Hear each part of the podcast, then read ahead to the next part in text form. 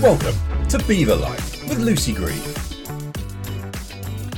Hi, welcome to another BEVA Pod Life podcast. We've got Tanya Sundra with us today, who is an equine practitioner in Western Australia. Tanya's become quite famous lately after pr- producing a paper alongside our president, Dave Rendle. Um, and I've got Tanya here to talk to us about how she came about to write papers whilst in practice and um, generally about her career in Western Australia. So, hi, Tanya. Hi, Lucy. How you going? Thanks for having me. Oh, good. Great to have you. Um, so, could you give us a quick rundown about the paper first of all? Because that's really how I came to meet you and how we got to know you over here. Yeah, yeah, definitely.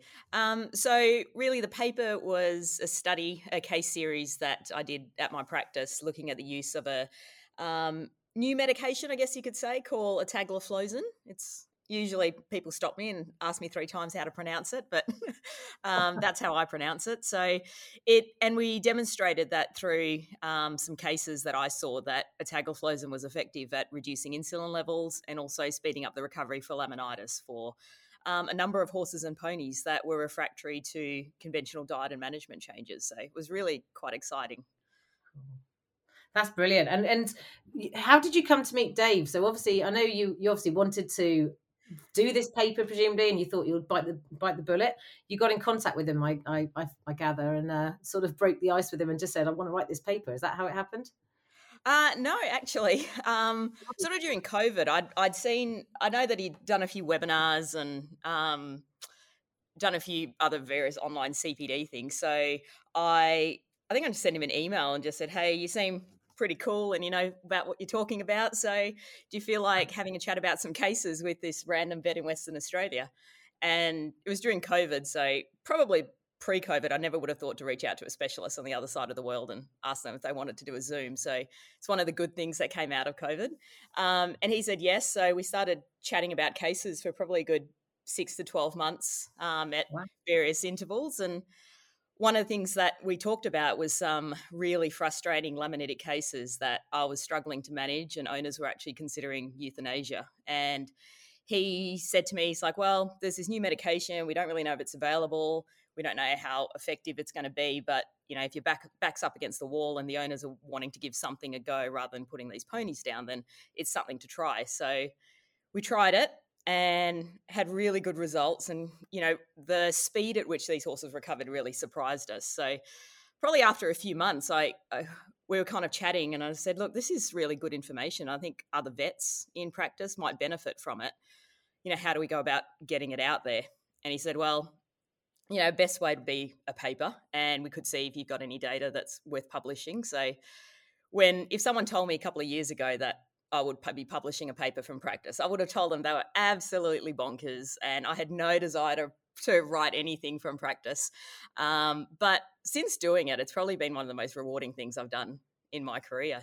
So it's, yeah, it's, um, it was challenging at first. And I guess when, for most people, um, if you haven't published before, the thought of writing a paper is really daunting because you go, how on earth do you get from, hey, I've treated these cases, seen some good results, to let's get the information out there and get something published. Um, but ultimately, I think what what we did and what Dave did, and also um, my other co-author Erin Kelty, who's at the University of Western Australia, they both were really supportive and really mentored me, and they broke the the stages down into really each individual component part. So, okay, firstly, just look at your data and let's go through that, see what you've got. And then while Erin was running the stats, you know, Dave said to me, just do a literature review and start writing an introduction up. And, I'm like, okay, well, how do you structure an introduction? So then you break it down into different paragraphs and different things like that. So really breaking each component part down into the individual sections just made it really easy for me. And eventually, after a few months, it's like, wow, we've actually got a paper. Let's, you know, submit it and see where we go. So um, it's not as daunting when you break it down into the individual steps. So it's just a matter of doing the work then. Yeah, that's amazing. Because I think you're right. It must be.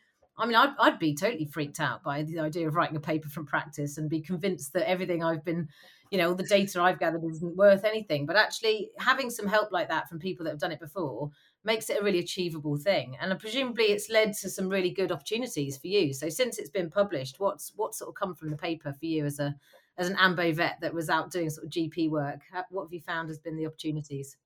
Um, well, I think one of the one of the most rewarding things that I found is, you know, when we're out treating cases and we're driving around in our cars, and you know, we get the opportunity to help the horses that's directly in front of us, and that's in our practice base.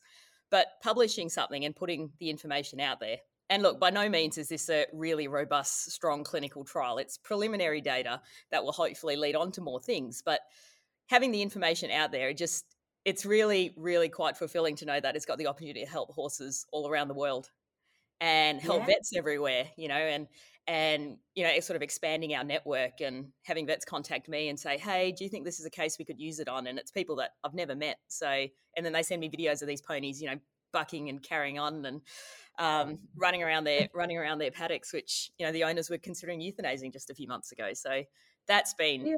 probably one of the most rewarding things. Um, and then also like you say just the networking side because i.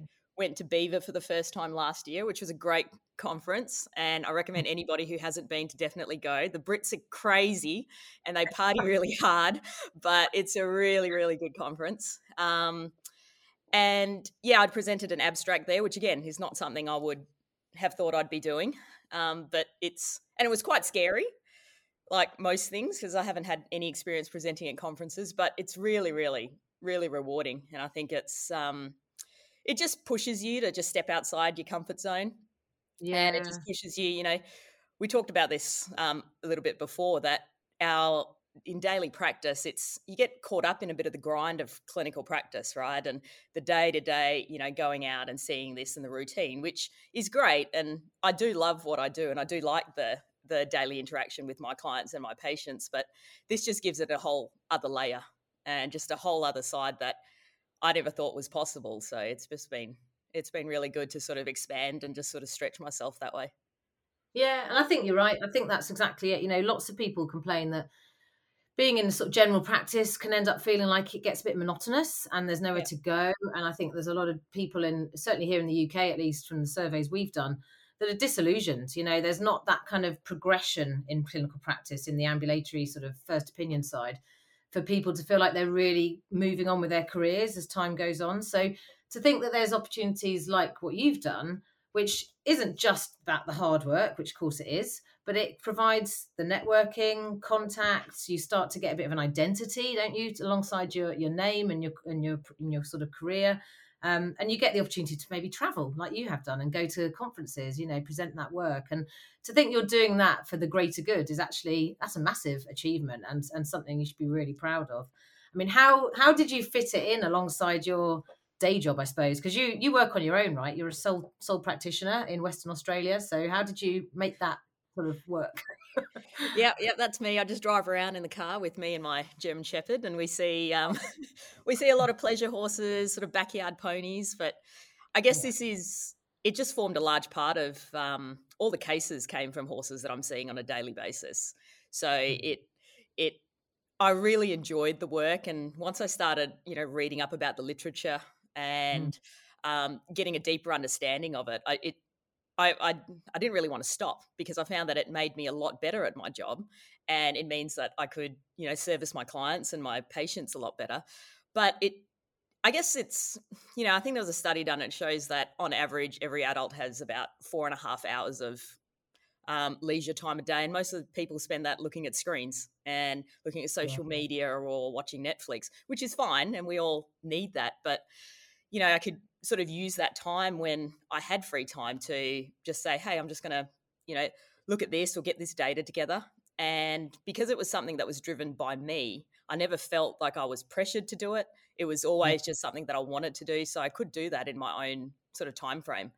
There was never a case of, you know, Dave or Erin saying to me, hey, you need to get this done by the end of the week. It was, I got it done when and if I could and when I could fit it in. Obviously, in ambulatory practice, there are different seasons that are busier than others. So that's the great thing about this is you can put as much effort into it as you want when it suits you. Um, and it is challenging, but it's definitely it's definitely really rewarding. Yeah, and I guess that's the key. That's a quite a good message there. If you find something you're passionate about and you really believe in and really want to do, it's not a chore, is it? It's No, not. exactly. You know, it, it almost becomes as important to you as your hobby or your downtime. And and I think if you can, it's finding that thing, isn't it? Finding that thing that really sparks your interest. And clearly, you did that. I mean, you you obviously working on your own. Tell me a little bit about your practice. So you obviously set up on your own, and that's quite a common thing in Australia, or at least in Western Australia where you are. There's a lot of sort of sole practitioners. Um, how do you make it work with your sort of out of hours and and your you know when you're away, when you're off at your conferences, for instance? How did you deal with the clients? 'Cause we're undergoing some sort of reviews with our RCVS out of hours care and undercare sort of um, regulations, I suppose. So it'd be interesting to hear how you guys do it where you are, because clearly you're a very happy sole practitioner who's fitting in all these other things to do, and that's that's quite inspiring to hear from us that are in a different kind of part of the world doing it differently. Um, yeah, I guess in Western Australia, we're we're probably a little bit a little bit unique um, to other parts of the world in that we're a pretty small, isolated um, part of Australia, and there's a lot of equine vets here, and there's certainly bigger practices, um, and the university practice as well is a really good referral base for us ambulatory vets.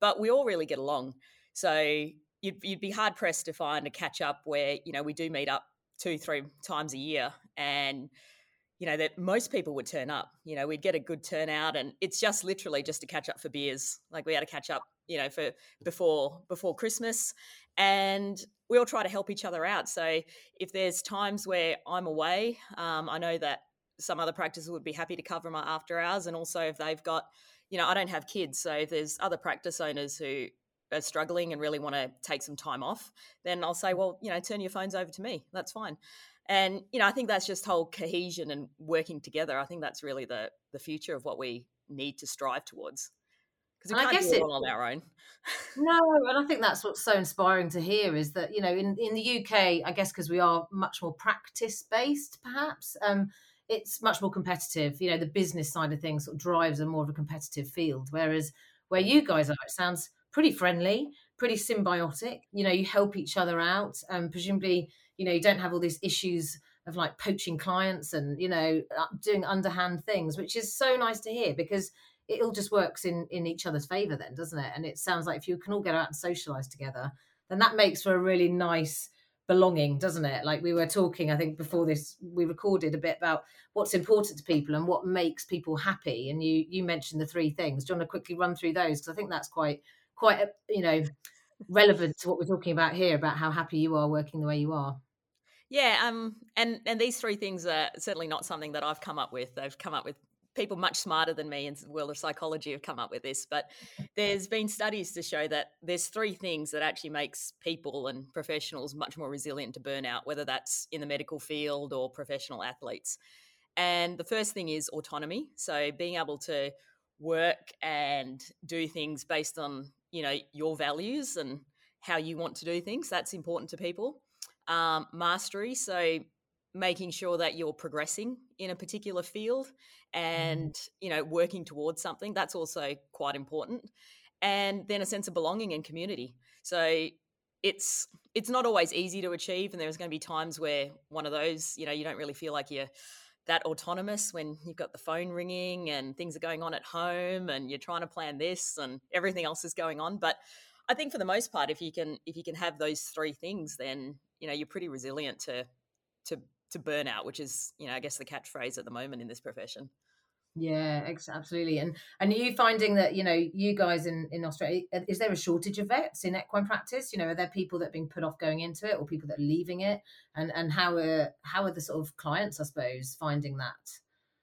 Yeah, definitely. I think that I think that's a um, common trend worldwide: uh, the shortage of equine vets and the lack of vets coming into equine practice from when they graduate too. So clients are definitely aware of it over here. Um, and I think also, you know, going back to what we were talking about before, that I think we we maybe overstate our importance or think we're more important than what we are a lot of the time. You know, I can Yeah. I can go away or you can have a night off and you know the world isn't going to come crumbling down around you. The phone's Yeah. still going to ring the next day. There's still plenty of work out there. Um Yeah. and you know, not putting too much value on that I think is is really important and understanding that you know, downtime is equally as important, and spending time with your family is way more important than any horse and any appointment that you have. So, prioritizing those things is not always easy because you know we we run businesses and we need to make money, but when you when you come to realize that yeah the phone does still keep ringing um, yeah.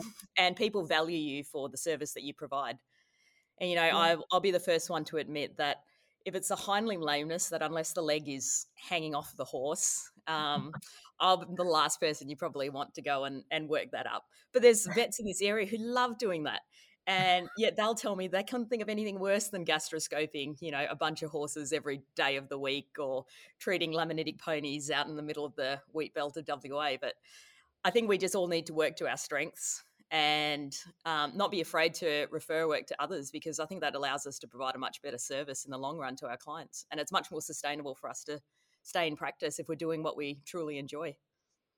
Yeah, it sounds like an interesting model. You're almost working in a practice way, aren't you? Between you, as in your, you know, you refer to each other, you work together very collaboratively, don't you, and support each other out of hours, which is essentially what people do in a practice. But you are actually working as sole traders. You're actually in charge of your own time, you know, how you work. So it gives you that flexibility, I suppose, is a word for it, to to create a practice life and a work life that works for you. I mean, that's a really interesting way of doing it but you've got to have people that are willing to to do the same haven't you people that are going to work in the same mindset as you so that's a really nice way so when you when you go away and when you have your time off who who takes on your out of hours uh, do you send things to local hospitals you said you had a university i think locally didn't you and yeah, obviously the, yeah. Yeah, I've got a really good relationship with a university here, so Murdoch University. They've got great specialists. Um, mm they're they're the type of guys that you know I can send them some blood work or some radiographs and say, "Help! I've no idea what I'm looking at," and you know they'll always get back to me and are really really happy to to chat and offer advice in any way they can. So we're really lucky in that way. Um, I usually give them the heads up and say, "Look, I'll be away for." A week or so or two weeks and you know my message bank is going to say contact you guys and they obviously don't have an ambulatory service so people would have to haul into them but you know i think that's that's up to the owners to um, to work mm. out. And you know, they the area that I'm working at at the moment, which is just in the outskirts of Perth, which is the capital city here. There's plenty of really capable, really competent equine vets. So I don't I don't ever worry about you know my clients not being serviced because you can't swing cat without finding a horse vet in the Swan Valley. And yeah. you know most people are generally really supportive about helping each other out because they know that I'll do the same for them if they need it. So um, yeah, it's kind of it's not really an official business model, but it's just something that we do. And I think the social things that we do, where we just catch up for the sake of catching up, and there's no CPD involved, there's no drug companies sponsoring drinks or dinner. It's just us mm. catching up and having a beer. But I think that's yeah. you know that's an important part because it's really it's a lot easier to forge those connections and um, you know form that sense of community and that we're all in this together when you know we're just sitting around having a beer. That's really nice. It, really, it sounds like the utopia of equine vet, to be honest. Everybody comes to work in Western Australia. it's great. UK equine vets heading out there. I mean, it sounds dreamy, really does, uh, and so does the weather, of course. But how, like, I suppose a nice way to round this up would be: how do you see the next chapter of your career, or even the rest of your career? I mean, you might be planning to retire by fifty. I don't know, but what's what's in it for you for the for the remainder, if you like? Um, for the time being, I really, I still really enjoy the ambulatory work. I, I love it. I, if you ask me, you know, if I could go back and change anything, I don't think I would. I love what I do. I can't imagine doing anything else with my life. Um, I really enjoy the research side of things, and one of the things that, you know, like I said, this was just a little retrospective case series that we published. Um, but since we've published that, it's obviously come up with a lot more questions um, that we want answered in relation to the drug and long term use. So I've been collaborating with some university groups and hopefully we're going to be able to do, you know, if we get manage to get some funding together, a few more um, clinical trials with it and explore it mm. further. So I do like the research and I do like thinking that I might be able to head down that path and incorporate it as part of what I do in practice too. So that's quite exciting.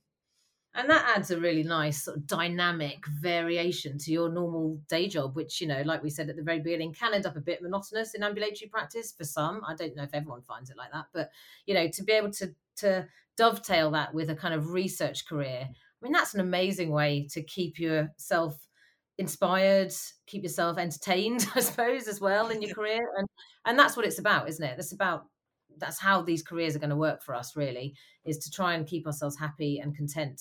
And, and like you say, stick to the three things the autonomy, the mastery, and the belonging. I think that's an excellent take home message for, the people that are listening. So, Tanya, I would like to thank you very much for your time. It's been a real pleasure chatting to you. And I know we could have gone on for hours because we did to start with before we hit record. but, um, but we'd like to have you back. And I'd love to hear, you know, maybe in six months' time or something, where you're at and where your research is going because I think it's a really inspiring. You're an inspiring person, I think, for lots of us out there in equine practice. So, thank you for your time, Tanya. Thank you. It's very kind. I appreciate the time. And I hope to see you at Congress in September. yeah, definitely, definitely. I'll be there. Excellent. You're a bit far. Take care. Thanks. Bye. This episode of BEVAPod was produced by BEVA. For more details on the benefits of your BEVA membership and the products and services offered, please go to our website at www.beva.org.uk.